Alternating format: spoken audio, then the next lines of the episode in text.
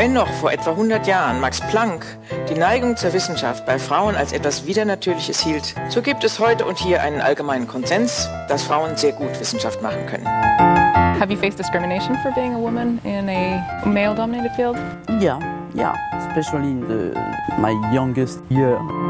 The biochemist had been speaking at the World Conference of Science Journalists in Seoul when he reportedly remarked Three things happen when they are in the lab you fall in love with them, they fall in love with you, and when you criticize them, they cry.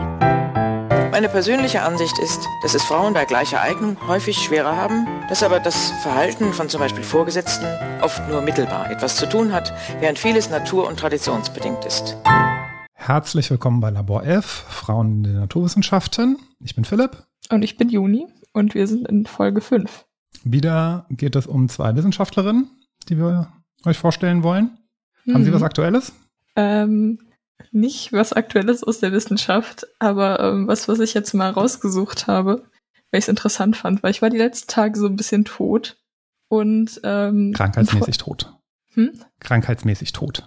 Naja, nicht krankheitsmäßig tot. Ich war, also ich war nicht physisch krank. Okay. Ähm, aber ich, ein Freund von mir und ich, wir haben uns gefragt, weil wir können beide nicht trösten. Es gab eine komplizierte Situation, ähm, ob es denn irgendwie, also ich habe mich dann gefragt, ob es ein wissenschaftlich korrektes Trösten gab, gibt. Und ich habe mal nachgeschaut und es gibt tatsächlich, das Paper heißt The Art of Comforting, ist allerdings hinter einer Paywall, also konnte ich nicht mehr lesen als Abstract. Da stand noch nicht so viel drinne. Das heißt, ich werde weiterhin schlecht trösten. Aber vielleicht kann es ja jemand anders nachschauen und es hilft der Person. Ja. Oder man zahlt die 30 Euro. Was kostet das? Oh nee, ich glaube, es waren mehr. Für ein Paper mehr als 30 Euro. Ich weiß es nicht mehr. Hm, Sekunde. Naja. Oder wir hören nochmal. 31,50 hm. Dollar. Oder wir hören nochmal Folge 1 und ob man da ja, tun kann. Hm. Ich war mir unsicher. Ich, hab, äh, ich hatte dann nicht mehr die Zeit, mich da noch reinzufuchsen, wie ich mein, meine Verbindung jetzt möglichst sicher mache. Nein, das hätten sie auch nie gemacht. Das ist nämlich illegal. Ja, natürlich. Verständlich. Okay, ich hätte noch was. Sie haben noch was Ernsthaftes, ja, finde ich gut. Ja, und zwar die ähm, gemeinsame Wissenschaftskonferenz, abgekürzt GWK, hat im September ihr 25. Äh, ihre 25. Fortschreibung des Datenmaterials für das Jahr 2019, 2020 zu Frauen an Hochschulen und außerschulischen Forschungseinrichtungen veröffentlicht. Mit dem Titel Chancengleichheit in Wissenschaft und Forschung. Kommt wohl regelmäßig raus. Link mhm. dazu ist ein freies Dokument und die untersuchen in regelmäßigen Abständen, wie es denn so um die Situation von Frauen an Hochschulen und Forschungseinrichtungen, außerschulischen Forschungseinrichtungen steht. Ich zitiere mal ein bisschen aus dem Fazit. Ein Vergleich der Frauenanteile über die wichtigsten Qualifikations- und Karrierestufen hinweg, Klammer auf, das wird als Leaky Pipeline bezeichnet, dieses Phänomen, was da auftritt. Mit den wichtigsten Qualifikations- und, Karriere und Karrierestufen zeigt Zusammenfassung die Erfolge und Defizite bei der Repräsentation von Frauen in der Wissenschaft. Im Vergleich zu 1992 ist im Studium und bedingt auch bei der Promotion inzwischen eine Geschlechterparität erreicht. Im weiteren Qualifikationsverlauf nach der Promotion öffnet sich die Schere zwischen Frauen und Männern, wobei Frauen in den höchsten Führungspositionen weiterhin unterrepräsentiert sind. Der Übergang in die weitere wissenschaftliche Qualifikation nach der Promotion bleibt ein wichtiges Handlungsfeld für gleichstellungspolitische Initiativen. Ja, kann man auch dann schön an der Grafik sehen. Also die Kurven tatsächlich bei Studien, das fängt bei Studienberechtigte an. Da sind die Frauen sogar noch in der in der Mehrzahl, also 55 Prozent gegenüber 45 Prozent. Dann etwa gleich auf bis zur Promotion und danach geht es richtig, richtig weit auseinander. Also am Ende. Surprise. Äh, am Ende beim Verhältnis 30 zu 70. Aktuell. Also bei den, das ist, glaube ich, den W3 oder W1-Professor oder sowas, hm. was dann am höchsten ist. Genau, die haben es auch noch äh, tatsächlich spezifisch dann noch nach Fächern sortiert. Da sagen sie dann, die geschlechterspezifische Fächerwahl stellt weiterhin ein wichtiges Handlungsfeld dar. Die horizontale Segregation, das heißt über die Fächer hinweg, erweist sich als deutlich resistenter gegenüber Veränderungen als die vertikale Segregation. Vertikal ist nach Abschluss. Mhm. Also da ist, da ist ein bisschen was passiert tatsächlich. Von 91 bis jetzt, also in den letzten 30 Jahren. Aber in der horizontalen, also über die Fächer hinweg gar nicht. Das sind immer noch Naturwissenschaften, Ingenieur, Mathematik und so weiter, sind relativ niedrig. Das ist im Prinzip, was wir in Folge 0 ja auch schon mal so ein bisschen.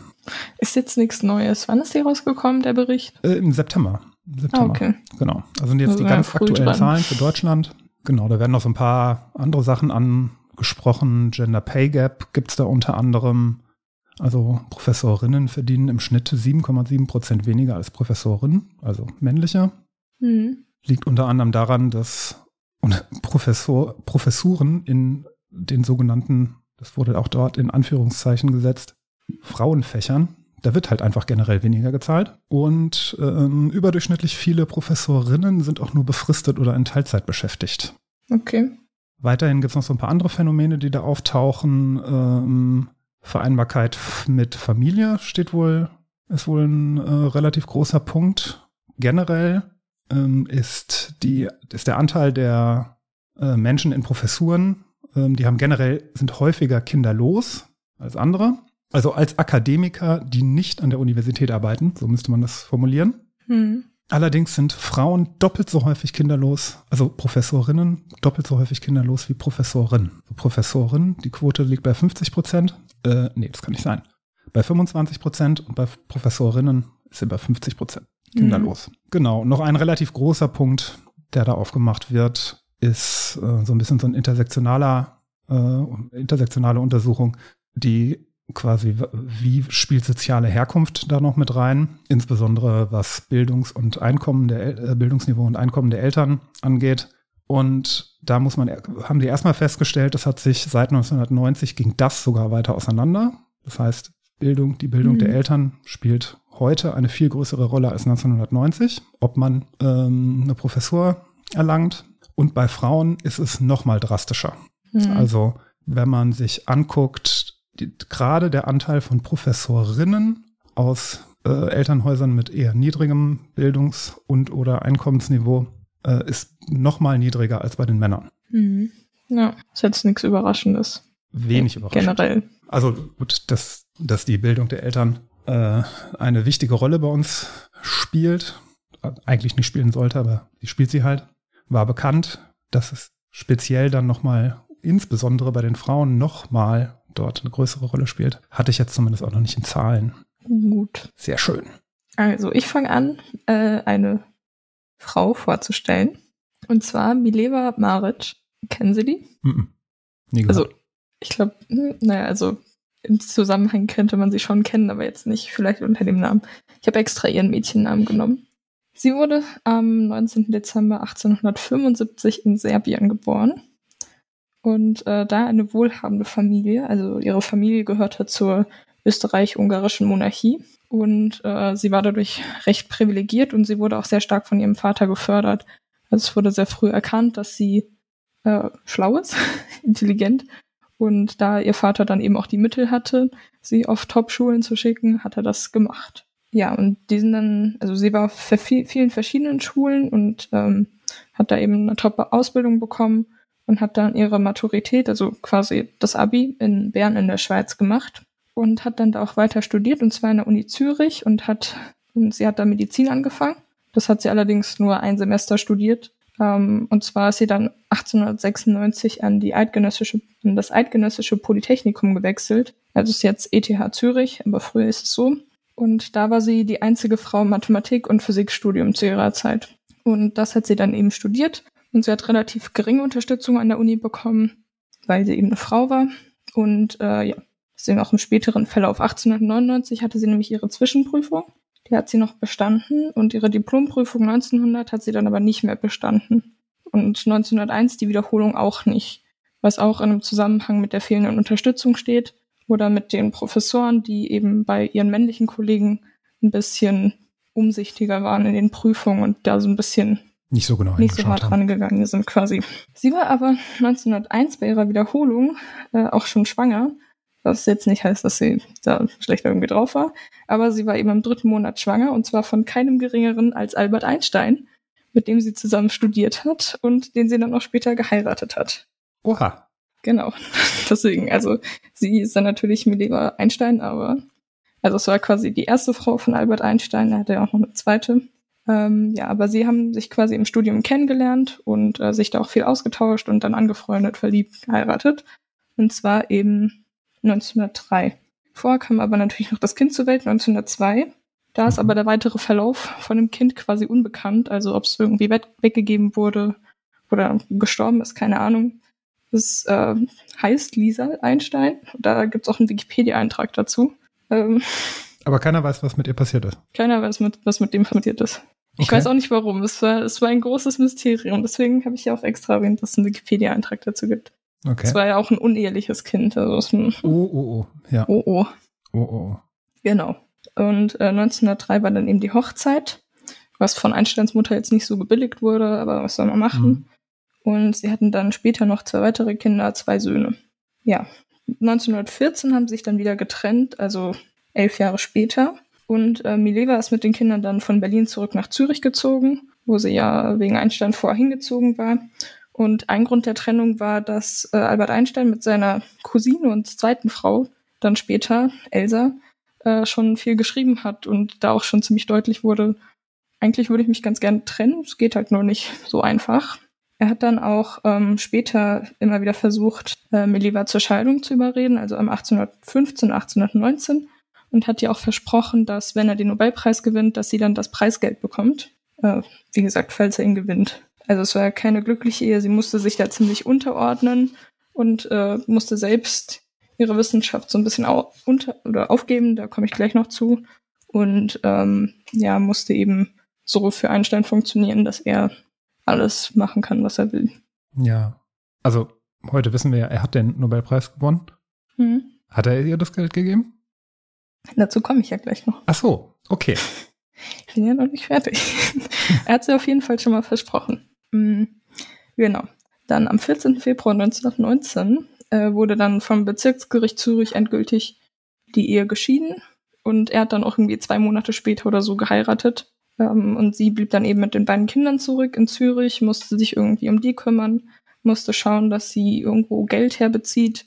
Äh, ja, weil sie eben relativ alleine dastand. Das war übrigens am Valentinstag, vielleicht ein bisschen ironisch, keine Ahnung, ist mir aufgefallen. Was, die Scheidung oder? Naja, das am 14. Februar war. Die Scheidung war am 14. Februar? Ja. Oh. Und ja, 1921 hat äh, Einstein ja dann den Nobelpreis bekommen für den Fotoeffekt. Wir haben letztens in Physik-LK ähm, gemacht. Und dann hatten wir eine coole Geschichtsidee dazu, die ich jetzt nicht verraten werde, weil sonst wird er mir geklaut. Aber ich plane eine Bilderbuchgeschichte dazu zu machen, wenn ich irgendwann mal Zeit habe. Zum Fotoeffekt. Ja. Oder zur Entdeckung von Einstein. Zum Fotoeffekt. Mhm. Wir sind gespannt. Ja, ja. Genau. Und er hat dann tatsächlich das Preisgeld an Mileva weitergeleitet. Sie hat sich dann davon ein Haus gekauft und ähm, ein großer Teil ging auch in die Pflege ihres zweiten Sohns was, glaube ich. Der ist mhm. nämlich an Schizophrenie erkrankt. Und sie musste, oder sie hat dann eben sich sehr viel um ihn gekümmert. Wissen Sie, wie viel, das, wissen Sie, äh, wie viel das war damals? Wie bitte? Wissen Sie, wie viel das war damals? Nee, weiß oder ob ich das genauso viel ist wie heute? Keine, ich weiß es ja nicht. Ich meine, heute wäre es so eine Million oder 900 Heute ist eine Million, ja. Aber ich weiß nicht, wie viel es früher Also, hm. der erste Nobelpreis wäre nicht eine Million, der war 500.000 irgendwas. Glaube ich, hatte ich gesehen an Röntgen, der. Na, egal.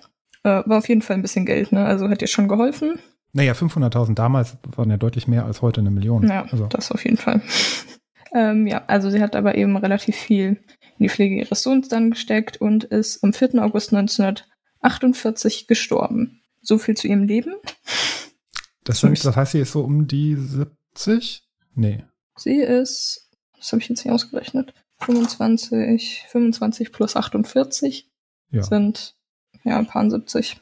Gut, also ihr Leben, das lief so, war relativ trostlos, hört sich's an, als ich es mir durchgelesen habe, relativ untergeordnet. Mhm. Ja, und sie hat eben wirklich, nicht wirklich eigene wissenschaftliche Arbeiten veröffentlicht. Allerdings wird eben sehr viel darüber geredet, ob, wie weit sie an äh, Einsteins Arbeiten beteiligt ist und wie viel sie da mitgearbeitet hat. Es gibt ein paar Pro- und ein paar Kontrapunkte quasi. Äh, allerdings sollte man generell ihre Arbeiten nicht unterschätzen. Ähm, ja, also zum einen sind äh, diverse Unterlagen in ihrer Handschrift verfasst, also zum Beispiel Vorlesungsunterlagen von Einstein. Da hatte sie irgendwie ziemlich viele Seiten von geschrieben. Dann. Sie hat ihm die Vorlesungsseiten geschrieben. Ja, ein paar. Okay. Also die waren zumindest in ihrer Handschrift verfasst. Vielleicht hätte er sie ja später nochmal abgeschrieben, um ein Alibi zu haben. Ja, wer weiß.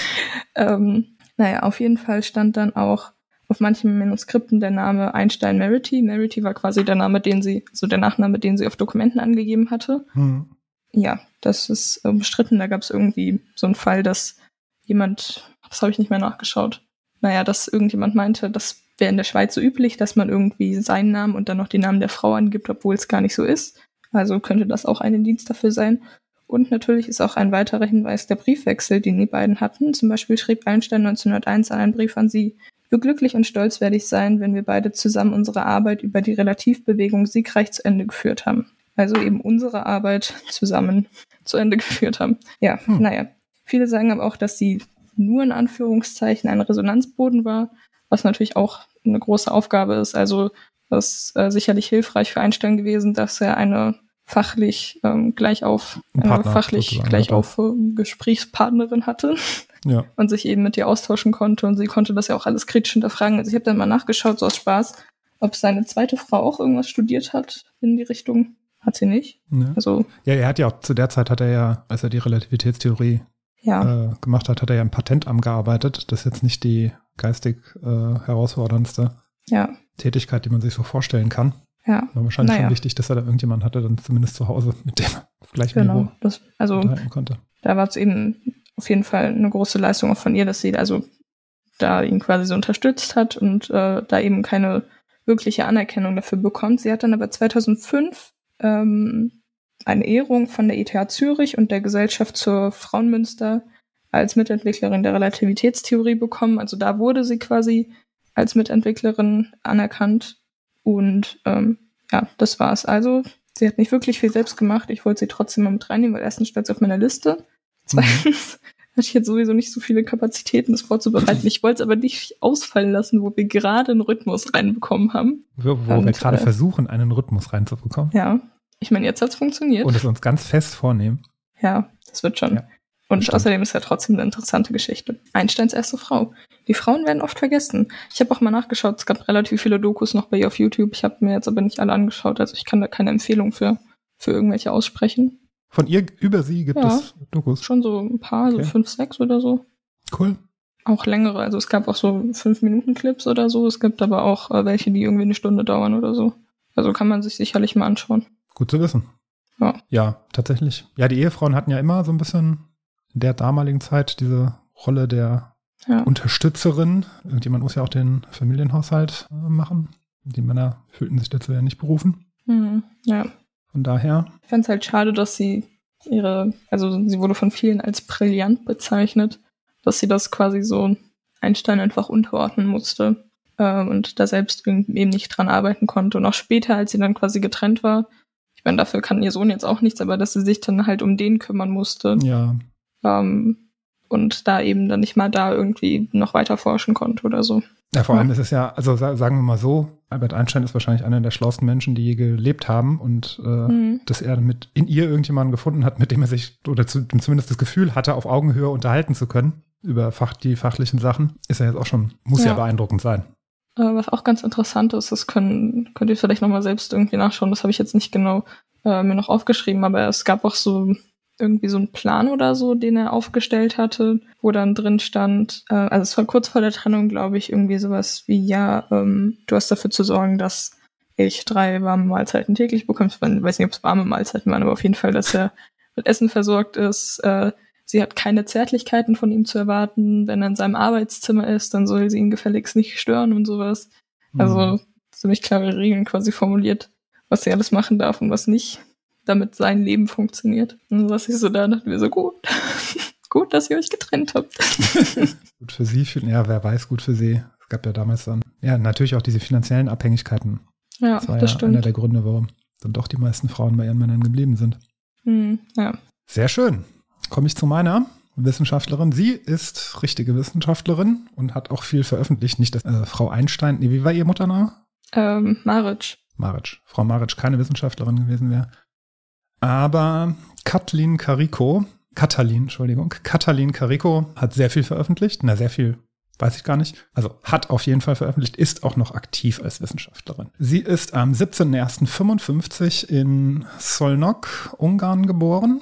Jetzt kommen ein paar ungarische Namen auch die ganze Zeit. Ich spreche sie richtig aus. Erstens habe ich gelernt, in Ungarn ist es ähnlich wie in wie auf Chinesisch. Man sagt den Nachnamen eigentlich zuerst. Also ist es Kariko Katalin eigentlich. Warum sagt man den Nachnamen zuerst? Ich glaube, das ist Konvention. Okay. Ich glaube, es gibt, also ich kenne auch zumindest da, so wo meine Eltern herkommen, der Bereich ähm, Münsterland. Da, wenn die von wenn meine Großeltern immer von irgendwelchen Nachbarn geredet haben, da haben die das auch immer Hoffmanns Julian oder sowas haben die. da war das auch.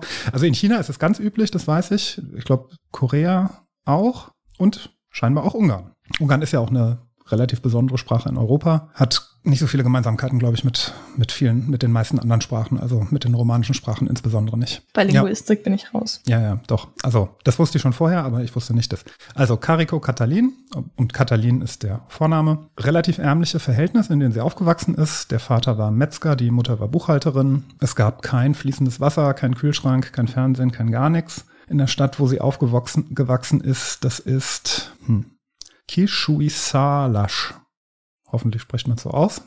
Ja, mag sein. Da, dort, hat sie, dort hat sie im Gymnasium besucht, hat dann 1973 ein Studium begonnen in der Biologie in Szeged, auch ein Ort in Ungarn, hat auch promoviert. Das war im sozialistischen Ungarn wohl gar nicht so ungewöhnlich. Dort gab es relativ viele Möglichkeiten der Kinderbetreuung und bezahlter Mutterschutz und so weiter Ja. und so fort, sodass Stimmt. Frauen erwerbstätig sein konnten, äh, eben auch in der Wissenschaft zum Beispiel. Ne? Ähm, Es hat sich ein bisschen geändert in Ungarn mittlerweile. Nicht, nicht, dass damals alles besonders gut gewesen war. Auch damals war Ungarn schon eine sehr patriarchale Gesellschaft. Und ähm, seit dem, ähm, seit den letzten Jahren ist Ungarn also mittlerweile an viertletzter Stelle in der EU, was Geschlechtergerechtigkeit angeht und insbesondere auch eines der wenigen Länder, in dem das immer weiter auseinandergeht, in dem die Geschlechtergerechtigkeit nicht zunimmt, sondern abgebaut wird Okay. liegt vor allem daran, dass jetzt durch Orban, also Fidesz, die Sozialleistungen abgebaut werden Hm. und dass trotzdem natürlich in einer patriarchalen Gesellschaft von den Frauen erwartet wird, wie vorher, die müssen in Vollzeit arbeiten und müssen sich jetzt noch um die Kinder kümmern. Ja, Oh Mann. also in Ungarn sieht es gerade nicht so besonders gut aus. Nichtsdestotrotz, die haben, was ähm, Frauenanteil an Professuren, gerade im MINT-Bereich angeht, immer noch doppelt so hohen Anteil wie Deutschland. Was nicht so schwer ist. Ich glaube, in Deutschland war es ja bei Stimmt, in Deutschland ist nicht so hoch, aber 5% oder so. Also wahnsinnig niedrig. ist sicherlich auch historischer gewachsen. Ja, genau. Ihr Schwerpunkt war die ähm, Arbeit zur Synthetisierung von künstlicher RNA. Kleiner Verweis auf Folge 3, François Barré-Senussi, Okay. die zum HIV-Virus geforscht hat. Stimmt, ja. Mit den Sonnenbrillenviren. Mit den Sonnenbrillenviren, genau. Und äh, sie hat zu einer ähnlichen Zeit, sie ist ja ähnliches Alter, auch in den 50ern geboren, hat das Ganze halt, hat halt in Ungarn geforscht, ähm, hat ähm, den Postdoc an der Ungarischen Akademie der Wissenschaften in der Biochemie gemacht. Das Labor verlor aber leider 85 die Finanzierung, die staatliche Finanzierung, so dass sie sich entschied, damals mit ihrem Mann und ihrer zweijährigen Tochter auszuwandern in die USA. Auf Wikipedia stand auch dazu, angeblich schmuggelten sie in einem kleinen Teddybär 900 englische, britische Pfund durch den Verkauf ihres Autos vom Schwarzmarkt. Ich dachte, jetzt kommt so die Story an. Angeblich schmuggelten sie ihre Tochter mit dem Koffer oder so. nee, nee. Das ist immer das, ist immer das Erste, an was ich denke, weil es halt so ein Running Gag ist, wenn irgendjemand wegfährt. So, kann ich nicht mitkommen im Koffer? Ja, genau. Naja. Drei Jahre hat sie dann an der Temple University in Philadelphia gearbeitet, war ein Jahr in Bethesda, hat dort zu doppelsträngiger RNA gearbeitet, unter anderem zur Behandlung auch von AIDS, also wirklich ein sehr nahes Forschungsgebiet auch zu Frau Barré-Senussi. Mhm. Ab 89 an der University of Pennsylvania, hatte dann ab 1990 eine Assistenzprofessur und arbeitete an einer mRNA-Therapie. Weiß man vielleicht auch schon, wo die Reise hingeht bei ihr. Nein. Zumindest, wenn man in der aktuellen Zeit das hört. Wer weiß, wie es in zehn Jahren ist, wenn das dann noch Ich online hab- ist. Das wird dann alles in den Geschichtsbüchern vermittelt. Ich habe gestern so viele Videos zu Impfpflicht gesehen. Ich, ich, ich also ich konsumiere ja sonst keine Nachrichten oder so. Also nicht wirklich, ich schaue nicht irgendwie Tagesschau oder so. Das sollte ich vielleicht irgendwann mal machen, aber gut. Hm, Und ich ja. wusste nicht, dass es gerade so, also ergibt sich natürlich schon irgendwie, aber mir war es nicht bewusst, dass so ein Riesenthema ist. Und dann ist mein Gehirn aber, also ich habe vorsichtshalber extra gestern gemacht, damit es heute nicht so eine schlimme Folge wird wie letztes Mal. ähm, aber das war schon hart mit den Gegenargumenten. Habe ich, also ja, egal. Zu, zu einer Impfpflicht? Ja, also ich kann ja verstehen, dass Leute da irgendwie Sorge drum haben ähm, mit der Impfung und so. Aber ich kann halt nicht verstehen, wenn dann Leute denen erklären, okay, es ist halt jetzt wirklich sicherer, sich jetzt impfen zu lassen, anstatt irgendwie mit einem Impfstoff, von dem dann nur noch 300.000 Leute geimpft werden, weil man jetzt halt wirklich alle Nebenfolgen oder alle Nachwirkungen quasi von diesem Impfstoff kennt, die möglicherweise irgendwie mal irgendwann auftreten könnten. Ähm, so, naja, also wie gesagt, das ist ja okay, wenn man irgendwie da Sorge hat oder so, aber ähm, ich verstehe halt nicht, wenn es dann irgendwie wissenschaftliche Fakten gibt und dann Leute trotzdem um jeden Preis auf ihrem Punkt beharren und einfach gar nichts einsehen wollen. Ja, man wird sie vermutlich auch nicht mehr erreichen. Ja. Also bin ich zumindest sehr skeptisch. Ja. Also bei einer Impfpflicht bin ich tatsächlich, die, die Argumente verstehe ich sehr gut. Also wenn irgendjemand ja. sagt, ich bin gegen eine Impfpflicht, das kann, da kann man vernünftig argumentieren, warum das keine gute Idee ist. Ja, jetzt Oder nur in großen Ausnahmefällen hm. ähm, eigentlich auch vielleicht rechtlich überhaupt möglich ist. Ähm, m -m -m wo war ich stehen geblieben? Wo es hingehen könnte. mRNA-Therapie. Genau. Ähm, 1990 die Assistenzprofessur und war eigentlich auch auf dem richtigen Weg, eine ordentliche Professur zu bekommen. Allerdings wurden dann einige Anträge von ihr abgelehnt, Stipendien, die sie nicht bekommen hat. Und dann wurde sie abgestuft 1995, also wahrscheinlich von der Assistenzprofessur zu noch irgendwas niedrigerem weiß es nicht, was das bedeutete. Sie blieb aber trotzdem an der Universität. Ähm, 1997 dann eine folgenschwere Begegnung für die gesamte Menschheit, wie sich am Ende rausstellen wird. Sie trifft Drew Weissman, mit dem sie dann zusammen weiter Medikamente auf mRNA-Basis erforscht. 2006 gründen die beiden ein Unternehmen. Sie wird als Geschäftsführerin eingesetzt. Und zwar ähm, versuchten sie RNA-Stränge so zu modifizieren, dass, wenn man die als Medikamente nutzen möchte, sage ich später auch noch bei der Forschung dann was dazu, dass die nicht kaputt gehen.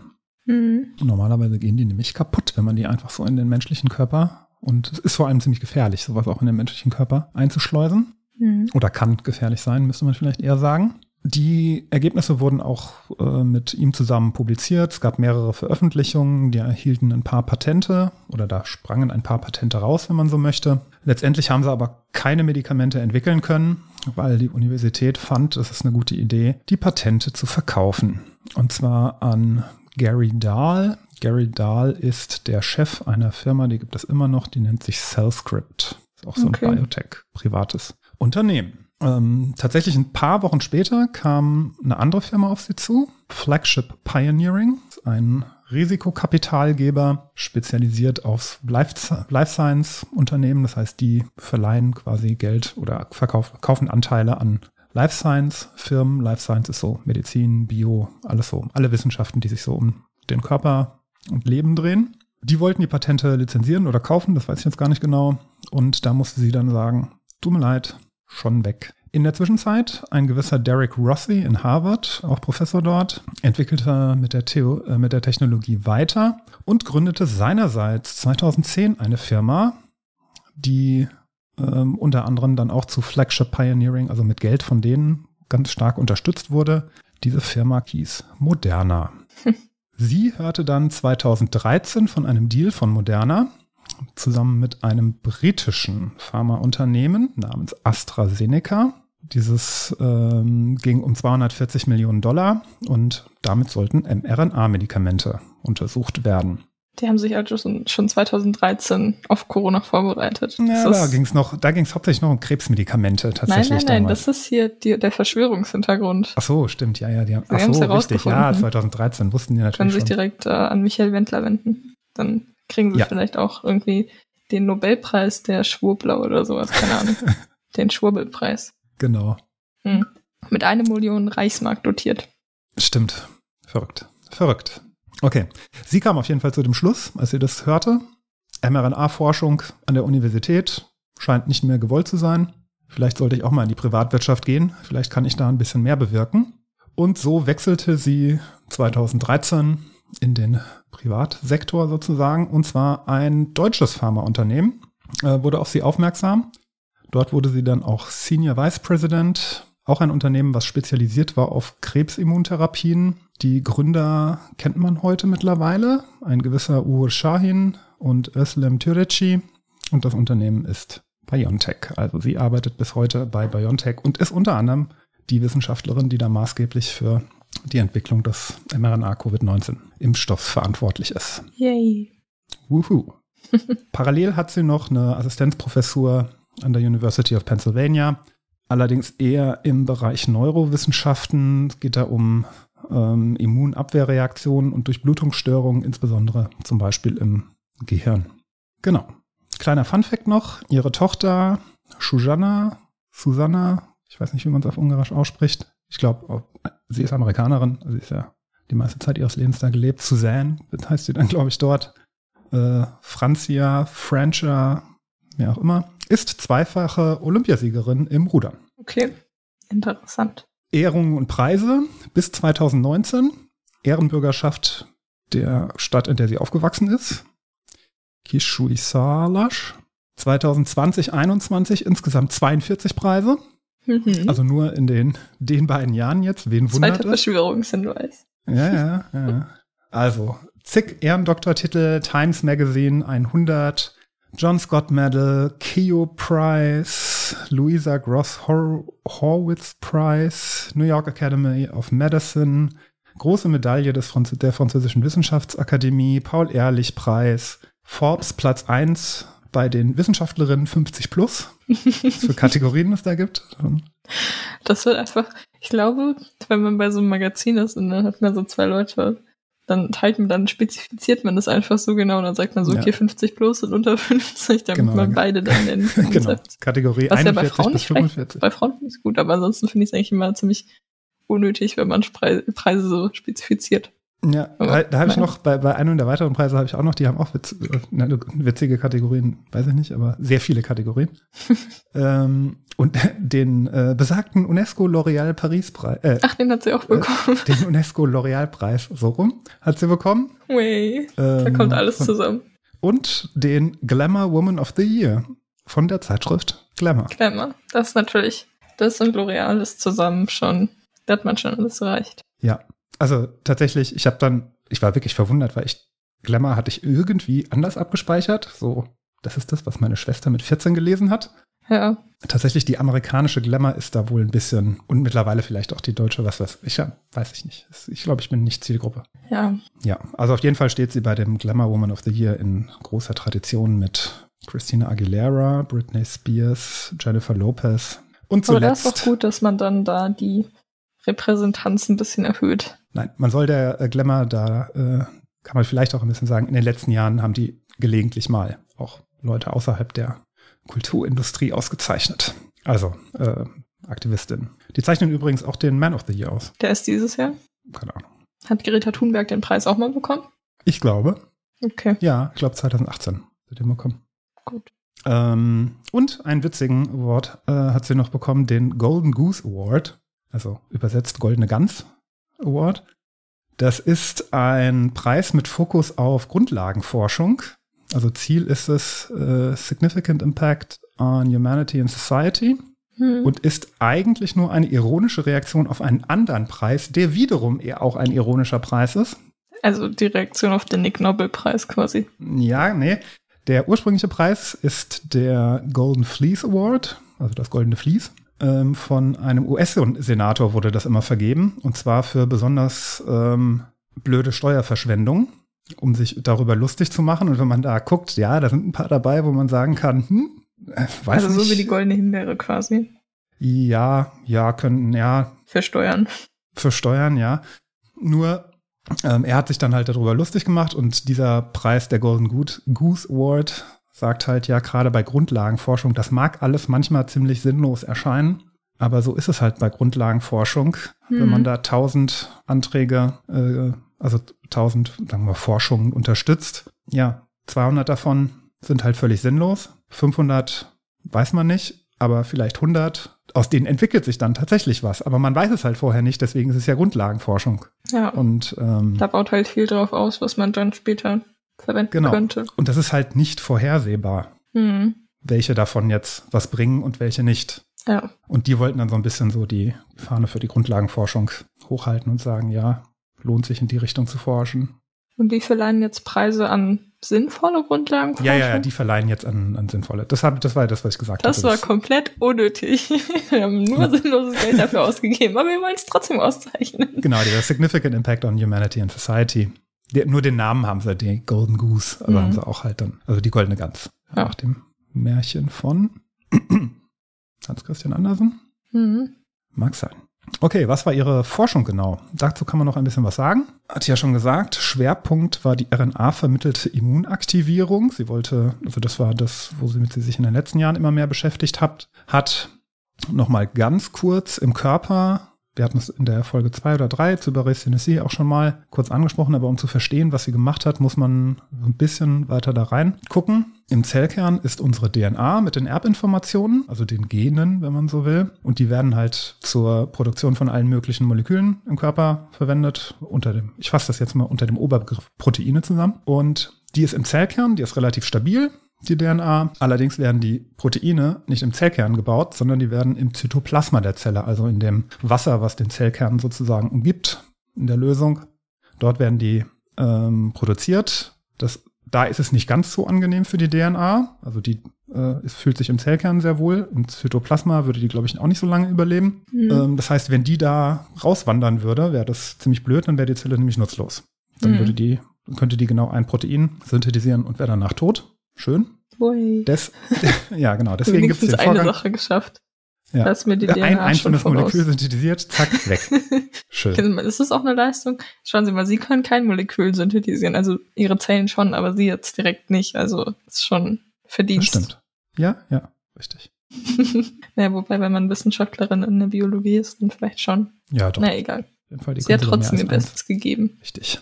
Ähm, deswegen im Körper passiert die sogenannte Transkription, also ein Kopieren der Informationen von der DNA auf die RNA, genauer genommen auf die Messenger-RNA, mRNA. Diese wandert dann aus dem Zellkern raus ins Zytoplasma, wird dort abgelesen und da findet dann die Pro äh, Produktion von den Proteinen statt. Umgekehrt passiert das übrigens nicht. mRNA wandert nicht einfach so ohne weiteres in den Zellkern. Das kann man sich bei der Impfung nochmal vielleicht ganz kurz äh, Stimmt, ins Gedächtnis rufen bei der mRNA-Impfung. Übrigens Folge Die, die mRNA wandert nicht in den Zellkern. Die bleibt einfach nur in der Zelle und wird danach wieder abgebaut. Ja. Und von der ist auch nach einer langen Zeit nichts mehr übrig. Sogar nach einer relativ kurzen Zeit ist von der nicht mehr so viel übrig, weil die mRNA nicht besonders stabil ist. Da werden halt die Proteine synthetisiert vom Virus und dann ist vorbei.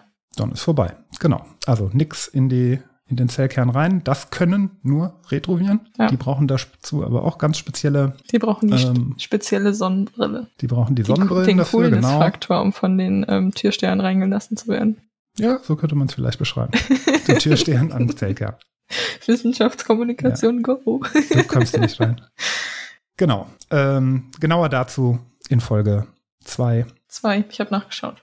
Frau Baris. Also ich habe nicht erzählt, aber es sollte Folge zwei sein. Also ich glaube auch. Ich glaube auch. So, was ähm, die mRNA-Medikamente beziehungsweise auch die Impfung, was machen die? Ähm, die sollen eigentlich, die sind ja in so einer Spritze drin, wenn man das so möchte, kommen dann in den Arm rein, sollen von da aus dann aber in die eigentlichen Zellen reinkommen. Also von da aus müssen sie in die Zellen gelangen, um dort oder beziehungsweise so, dass die Zelle dort ein Protein des Virus, gegen den die Impfung helfen soll, herstellen soll, sodass ähm, das Immunsystem erkennt, ah, da ist ein Protein, das gehört hier eigentlich nicht hin.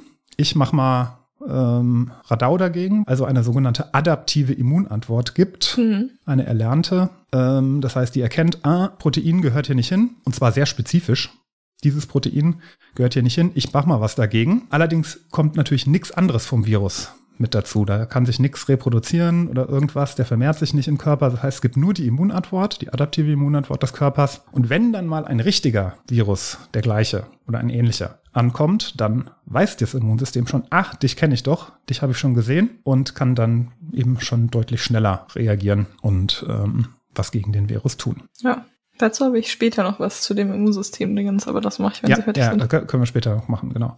Also, ähm, das heißt, die, die mRNA, die, die soll quasi in der Zelle das Protein, da soll anhand der, anhand der mRNA, der künstlichen mRNA, soll in der Zelle dann ein Virusprotein hergestellt werden, auf das dann eine adaptive Immunantwort Mhm. folgt. Jetzt muss man sich nochmal kurz vorstellen, was ist mRNA? Ganz lange Kette an sogenannten Ribose-Molekülen, Zucker, die miteinander verknüpft sind. Anders als die DNA, da ist es die Desoxyribose, deswegen D für DNA und R-Ribose für RNA. Und an, dieser, an diesen Dingern, an diesen Ribosen hängen sogenannte Nukleinbasen. Ähm, gibt vier verschiedene in der RNA: Adenin, Guanin, Cytosin und Uracil. Auch das unterscheidet sie von der DNA. Da ist nämlich nicht Uracil, sondern Thymin eine der Nukleinbasen, spielt jetzt aber keine Rolle. Ähm, und an dieser mRNA in der Zelle docken dann verschiedene Aminosäuren an. Eigentlich noch ein bisschen komplizierter. Da gibt es noch was tRNA heißt es. Und bilden dann so eine ganz lange Kette von Aminosäuren. Das ist das Protein. Also diese Aminosäurekette,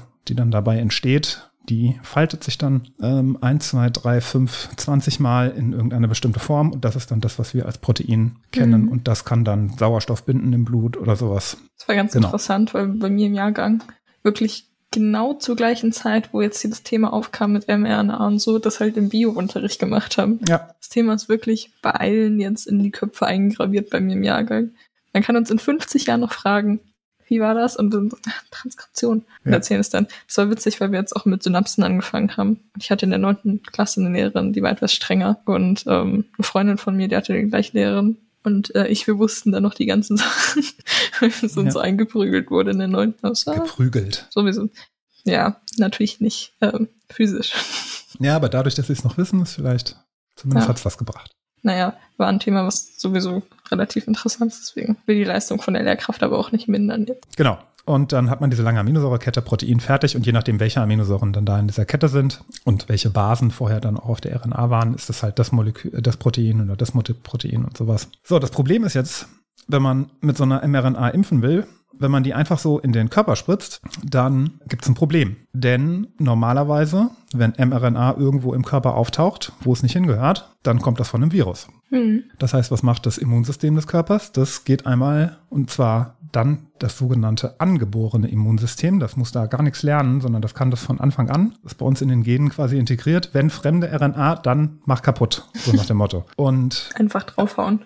Einfach draufhauen und dann also so viel wie möglich dagegen tun. Und diese angeborene Immunantwort, die kann auch sehr heftig sein. Insbesondere kann sie auch sehr gefährlich sein. Dementsprechend ist das ein großes Problem. Außerdem ist die RNA nicht besonders beständig. Die ist nicht doppelsträngig wie die DNA. Bei der DNA sind so sozusagen zwei von diesen Strängen gegeneinander gegenüber und schützen da, schützen sich gegenseitig, wenn man so möchte, ein bisschen. Die RNA ist einsträngig und dann liegen Teile des Moleküls, man könnte sagen, frei rum, können dann damit alle möglichen Reaktionen eingehen und sind deshalb wohl nicht so beständig. Aber dazu habe ich kurz eine Frage, weil Sie Ja. vorhin nämlich gesagt haben, dass Sie auch zu doppelsträngiger RNA geforscht hat. Und da hatte ich Ja. noch eine Frage zu, weil da saß du da und dachte ich mir so, Moment, war die nicht einsträngig oder habe ich es Ja. jetzt doch vergessen? Also Nein, es gibt doppelsträngige RNA, zu die der hat sie auch existiert geforscht. Das, einfach nur, weil man es kann oder? Das weiß ich nicht. Habe ich Okay. nicht weiter. Das hat sie nur dieses eine Jahr, glaube ich, damals in Bethesda gemacht oder so. Also hat sie nicht besonders viel zugearbeitet, wenn ich das richtig verstanden habe. Deswegen Okay. habe ich mich auch nicht so viel weiter jetzt damit beschäftigt. Aber Sie können ja nochmal recherchieren und vielleicht was dazu sagen gleich. Mhm. Genau. Also ähm, RNA generell normalerweise einsträngig, deswegen ein bisschen reaktiver als DNA. Das heißt, ähm, wird dann auch ganz gerne mal kaputt gemacht. Wie kriegt man die ganzen Dinger jetzt also vom, von der Spritze in die Zellen, wenn die normalerweise im Blut einfach platt gemacht wird? Und sie hat dann zusammen, also Frau Carico zusammen mit Herrn Weisman ähm, und den Firmen Moderna und BioNTech ein Verfahren entwickelt und sie hatte, also das, was quasi so der zentrale Punkt der Erkenntnis war, wie sie auf die Idee kam, was man da machen könnte, sie fand heraus, dass tRNA, das ist etwas, das hatte ich eben schon mal kurz erwähnt, RNA steckt da auch drin, ist ein bisschen was anderes, aber vergleichsweise noch ähnlich zu RNA.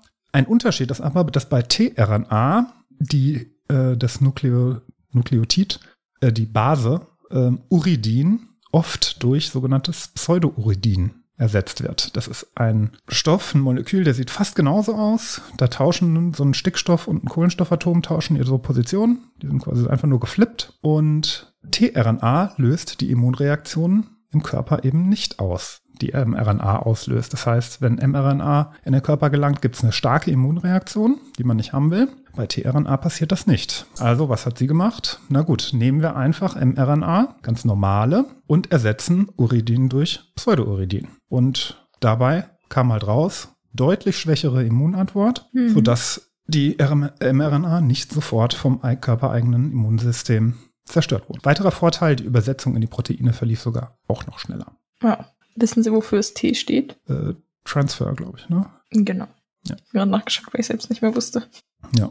Dann hat sie noch zwei andere Techniken ein bisschen mitentwickelt. Einmal hat sie quasi noch eine Schutzhülle für die mRNA gebaut. Oder sie hat sie nicht gebaut, sondern wahrscheinlich in Kooperation irgendwie sogenannte Lipid-Nanopartikel. Da hat sie so Fetthüllen, wenn man das so möchte, um die, um die mRNA drum gemacht, die erst in den Zellen abgebaut werden. Das heißt, im Blut waren die quasi geschützt. Wasser, Fett. Fett ist immer nicht so gut. gut. Genau.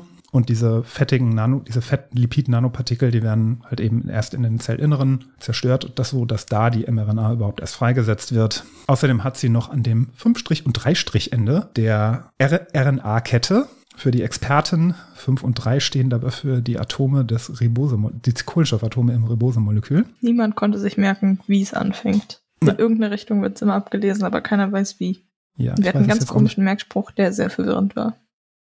Wie auch immer. Ähm, sie hat eine verbesserte 5-Cap-Struktur verwendet. Das heißt, sie hat an das 5-Ende eine kleine Schutzkappe vorne dran gebaut. Ich finde es irgendwie süß, dass die alles, dass sie um alles so Schutz, Schutzdinger rumgebaut haben. Ja, tatsächlich am 3-Ende haben sie die Poly-A-Sequenz verlängert. Poly-A-Sequenz ist eine Folge von 30 bis 200 Adeninen-Nukleotiden. Und die haben sie dann einfach länger gemacht. Beides schützte tatsächlich vor dem Abbau der RNA, sodass die länger beständig war. Was ich immer witzig finde, ist, wenn sie sowas erzählen und ich sitze da und denke mir so, okay, ich kann mir tatsächlich darunter was vorstellen. wow, das ergibt ein bisschen Sinn. Ja, also ich kann mir jetzt gerade überhaupt gar nicht vorstellen, wie diese Poly-A-Sequenz, ähm, warum das, also warum, wenn man die länger macht, warum das vor dem Abbau schützen sollte, weil ich halt auch einfach gar nicht die Mechanismen äh, in den Zellen kenne. Mm, Das war auf jeden Fall, glaube ich, war das bei der DNA oder bei der RNA so, dass je öfter die ähm, quasi transkribiert wird, dass dann immer so vom Ende geht immer ein bisschen was weg und deswegen altern zum Beispiel auch unsere Zellen. Und da war das auch das Ja. Problem, als man Dolly geklont hat, also das Schaf, Ja. dass man relativ altes Schaf schon genommen hat und dass dann die Zellen auch schon relativ alt waren. Und es wird quasi am Ende mal so ein bisschen kürzer. Und wenn man da theoretisch was Längeres dran dranhängt, was zuerst weggeknipst wird, ich weiß nicht, warum das passiert, das ist nur so ein, das ist da gerade in meinem Hinterkopf, dann Mhm. würde das natürlich Sinn ergeben. Ich schau mal, ob ich es finde. Ja, das kann natürlich sein. Ja, aber Sie können erst mal weiter. Nee, ich habe nichts mehr. Das war's. Ach so, das war's? Das waren die drei Techniken, die sie gemacht hat. Genau. Also einmal diese Enden die, oder den Anfang und Ende, Hm. quasi so kleine Schutzdinger drum bauen. Dann diese Lipid-Nanopartikel zum Schutz der RNA und das war das vor allem, das, was sie auch entwickelt hat, das Ersetzen von Uridin durch Pseudouridin und dadurch quasi das, das angeborene Immunsystem oder die angeborene Immunantwort täuschen. Hm. Das Okay, Molekül verschleiern, sodass es keine Immunreaktion gab. Genau. cool. Oder? Hm. Sie hat natürlich ähm, die ganzen Preise jetzt dafür bekommen, beim, also alle, die ich eben vorgelesen habe. Beim Nobelpreis dieses Jahr ist sie leer ausgegangen, aber sie Mhm. gilt als sehr heiße Kandidatin. Nobelpreis dauert ja auch mal ein bisschen, bis man ausgezeichnet wird. Genau, das geht normalerweise nicht von einem Tag auf den anderen. Ähm, sie wird wahrscheinlich auch nicht die einzige sein, die da den Nobelpreis bekommt, sondern was weiß ich, der Herr Weißmann, mit dem sie da lange zusammengearbeitet hat. Dann vielleicht noch der von Moderna, wie hieß er nochmal? Die Entschuldigung, der Moderna gegründet hat, der hatte auch noch einen Namen. das weiß ich naja, nicht. der andere, keine Ahnung, vielleicht auch die Leute, die diese Lipid-Nanopartikel entwickelt haben. Das sind ja normalerweise keine ähm, Biologen, sondern so Nanopartikel machen eher so Chemie und Physik, glaube ich. Also mag sein, dass das auch, dass da auch Biologen beteiligt sind. Naja, sie ist auf jeden Fall, sie steht, wenn man so möchte, auf der Shortlist. Ja, ähm, nochmal zu eben, was ich gerade Ja. gesagt habe. Ich habe das Blatt gefunden und es ist nicht so ganz richtig. Also vielleicht ist es ein ähnlicher Vorgang, aber äh, was wir im Unterricht hatten, war, waren Telomere. Das sind quasi die Schutzenden am DNA-Material. Hm. Und das ist quasi Nonsens, was einfach vorne und hinten an der DNA als Verlängerung dran ist. Und äh, das ist tatsächlich so, dass hier öfter das, die DNA quasi abgelesen wird, dass das immer so ein bisschen kürzer wird. Einfach Mhm. erklärt, jetzt wahrscheinlich ist es fachlich nicht ganz korrekt. Und das soll eben verhindern, dass wichtige DNA da quasi ähm, abgetrennt wird und dann nicht mehr abgelesen wird. Aber trotzdem ist halt so, dass äh, wenn man relativ am Ende von seinem Lebenszyklus angekommen ist, dann ist halt auch ein bisschen, also dann sind die Telomere auch weitestgehend weg. Ja. Ja, vielleicht ist es ja auch ähnlich. Ich meine, diese ein mRNA-Strang wird ja auch nicht einmal ja, einfach nur abgelesen, wahrscheinlich sondern ähnlich oder so. wird ja wahrscheinlich auch mehrmals abgelesen. Ich wollte es nur nicht so stehen lassen. Ja, ja, ja, ja. Genau. Gut. Und dank ihr haben wir also die mRNA-Impfung.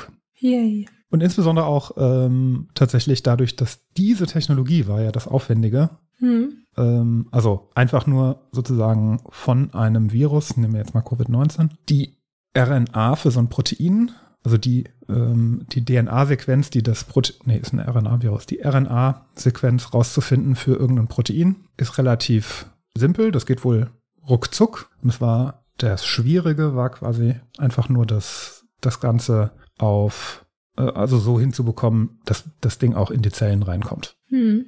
Ja. Und angeblich, also jetzt kann man wohl davon ausgehen, dass Impfstoffe, ich glaube, fünf Wochen war, glaube ich, die Zahl, die genannt wurde von BioNTech. Innerhalb von fünf Wochen kann auf ein, kann für ein Virus ein Impfstoff entwickelt werden, der im Prinzip genauso funktioniert. Das Einzige, was man machen muss, ist diese Proteinsequenz in der Mitte austauschen. Also dann wird Mhm. dann halt nicht das Protein vom Covid-19 äh, genommen, sondern dann von der nächsten Grippe. Ja. Ja, das ist doch gut. Dann mal schauen, was da noch in der Krebsforschung bei rumkommt dann. Genau, ja. Also die Technologie, Krebs ist ja auch letztendlich auch nur eine. Ich weiß ich weiß nicht, wie das, ähm, wie das mitten in der bei Krebs funktioniert. Also, Ich hatte da mal was zugehört, aber nicht so, dass ich es jetzt reproduzieren könnte. Also lass ich Ja. lieber. ach, vielleicht ist da ja auch eine Frau beteiligt gewesen. Kann man ja mal raussuchen. Ich habe Ja. ähm, das so doppelsträngigen, strängigen, RNA. ja, egal. RNA. Ich habe den Wikipedia-Artikel schon aufgerufen, allerdings ist er auf Englisch und ich konnte das gerade nicht gleichzeitig lesen, während sie reden und ich zuhöre. Das heißt, ich werde es wahrscheinlich einfach nächstes, nächste Folge Das liefern wir nach. erklären, Yes. weil das interessiert mich. Und es Ja. sah auch auf den ersten Blick relativ interessant aus. Aber Also ich glaube, manche, ich, wenn ich, ist nur Erinnerung, mhm. so noch im Kopf hatte, ich glaube, manche Viren ja. haben ihre RNA doppelsträngig Das vorliegen. habe ich aus dem ersten Satz auch noch herausgefunden, aber ich weiß nicht warum. Und das ist natürlich das Ja. Wichtigste. Sonst ist es ja nur unnötige Arbeit, da alles doppelt zu machen. Wenn es stabiler ist, vielleicht doch nicht. Ja, naja. Es funktionieren auch viele Viren, Viren, Viren so ohne. Da ist auch ein Bakteriophag dabei. Bakteriophag. Hatten wir noch letztes Mal. Also nicht letztes Mal, aber Irgendwann mal. die sehen übrigens cool aus. Alles klar. Dann verabschieden wir uns bis nächste Mal. Ach so, nee, ich wollte noch was erzählen. Und zwar, weil sie ja vorhin hier wegen Immunsystem und so Ja. Und zwar hatte ich letztens eine Doku geschaut, von Arte war die, glaube ich. Ich weiß jetzt nicht, wie sie heißt, aber wir können ja, können ja den Link in die Shownotes packen oder so. Mhm. Und da ging es darum, dass ähm, dadurch, dass Frauen zum Beispiel in der Medizin oder äh, bei so Autodummies nicht mitgedacht werden, dass da einfach äh, sehr viele Unfälle passieren oder das einfach sehr schädlich ist. Zum Beispiel bei Dosierung von Medikamenten oder eben bei diesen Auto-Crash-Tests. Hm. Da werden dann irgendwie zwölfjährige Körper für, also Dummies für verwendet. Jetzt, nicht- Kinderkörper für Frauen. die zwölfjährige Kinder eingesetzt. Das wäre das wär nicht gut in Deutschland. Wir haben sowieso schon demografischen Wandel. Aber ähm, nee, genau, da ging es auch darum, dass Frauen, oh, ich muss schauen, dass ich richtig zusammenkriege, aber dass Frauen eine stärkere erste Immunantwort haben, also eine unspezifische, also sowas wie Fieber und Kopfschmerzen und so. Und deswegen bei denen, da ging es jetzt auch um den Coronavirus, dass das da unwahrscheinlicher ist, dass man das quasi mitbekommt. Da gab es quasi ein Ehepaar, da hatte die ganze Familie irgendwie gleichzeitig Coronavirus. Und der Mann äh, hat richtig gelitten, weil Männer eben eine ähm, nicht so starke angeborene Immunantwort haben. Und äh, die Frau ist da eigentlich relativ gut durchgekommen. Allerdings hatte die Frau auch ähm, später nachgewiesen geringere Antikörperkonzentration, weil eben die zweite Immunantwort nicht so stark ihr gefordert war. Und das heißt, die Männergrippe, Männergrippe gibt es tatsächlich. Das war die erste Schlussfolgerung daraus. Und die zweite war, glaube ich, sinnvoller. Also das war meine persönliche Schlussfolgerung, fand ich witzig. Ähm, aber die zweite war, ich glaube, dass es irgendwie sogar ähm, sinnvoll war, dann irgendwie für die Wissenschaft oder so, äh, dass man das dann noch irgendwie weiter erforscht. Ich weiß aber nicht mehr genau wie. Man kann Ja. sich ja die Doku anschauen, war generell ganz interessant. Ja. Ja, es gibt, auch- es gibt von, ähm, jetzt habe ich den Namen der Autorin vergessen. Das ist eine, also das Buch heißt Frauen forschen anders. Mhm. Und da kann man auch mehrere Interviews mit ihr ähm, findet man im Internet zu lesen, zu sehen und so weiter. Da erklärt sie nochmal, warum es nicht nur aufgrund davon, dass, also warum es gute Gründe gibt, warum zum Beispiel mehr Frauen, insbesondere in der Medizin beispielsweise, mitforschen sollen, weil die eben ganz andere Fragen stellen, Mhm. eventuell als Männer. Also Ja. weil manche Sachen einfach gar nicht mitgedacht werden. Ja, das stimmt. Also insbesondere, was weiß ich, keine Ahnung, äh, in der Gynäkologie, dass da jahrelang, natürlich haben da auch Männer viel geforscht, insbesondere äh, Mhm. vor, vor den letzten 100 Jahren, aber im Zweifel konnten die gar nicht die richtigen Fragen stellen, weil sie sich die, also aus Mangel an. Naja, oder wenn, wenn man Astronautin ins Weltall schickt und dann Ja. fragt, wie viele Tampons man mitgeben soll. Und dann sind es 100 für eine Woche. Da gibt's doch das Lied dazu. Ja, diese, Mit der einen was, was war das Astronautin. nochmal? Wie, Hm? wie hieß sie nochmal? Ich weiß es nicht mehr, aber es ist auf jeden Fall ziemlich witzig. Ja, Ähm, kann man nicht. Müsste man, müsste man auch auf YouTube verlinken eigentlich. ja schon, da suchen wir mal den Link raus. Das ist so Ja. ziemlich gut. Das war eine wahre Geschichte, ne? Ja, ja, das ist eine wahre Geschichte. Erste Astronautin wollten sie ins Weltraum schicken und Genau. haben, Und dann haben sich gefragt, wie viel könnte sie für eine Woche benötigen. so Astrophysiker. Ne? Sicherheitshalber 100. 100 ist halt wirklich, wirklich ein bisschen gut gemeint. Also, wobei es ja auch ähm, Sie erzählt das ja auch noch ganz witzig. Schminktaschen gibt für, also so astronautische Schminktaschen. Ja, die wurden ja extra designt dafür Ja, damals. genau. Wurde extra jemand angestellt. Ein Mann natürlich. Stellen Sie mal vor, Sie werden dafür angestellt, eine Schminktasche zu designen. für, für den Weltall. Das ich ist glaube, auf jeden viele, die Fall das gerne machen würden. Ja, es wäre auf jeden Stell- Fall schon cool. Ich würde dann so coole Gimmicks einbauen oder Ja, sowas. stellen wir vor, sie hätten eine Schminktasche von der, wo, die von der NASA designt wäre, die ist bestimmt mega praktisch. Und aus irgendwelchen Materialien, die auf gar keinen Fall brennen werden wahrscheinlich. naja, ich könnte es ja dann testen. Ich habe keine Sachen, die ich da reinmachen kann. Aber ich kann dann testen, ob sie auf keinen Fall brennen. Ja, richtig, zum Beispiel. Na gut. Das war's. Also die beiden Sachen verlinken wir. Jawohl. Gut. Allen Hörerinnen noch einen schönen November Nur den und bis nächstes Mal. Nicht den Hörern. Nein, den Hörern auch. Wenn ihr uns hört, seid ihr ja cool. Ja, das ist dann war auch okay. generisches Feminin. Okay, ja, gut. Okay, bis nächstes Mal und tschüss. Bis dann.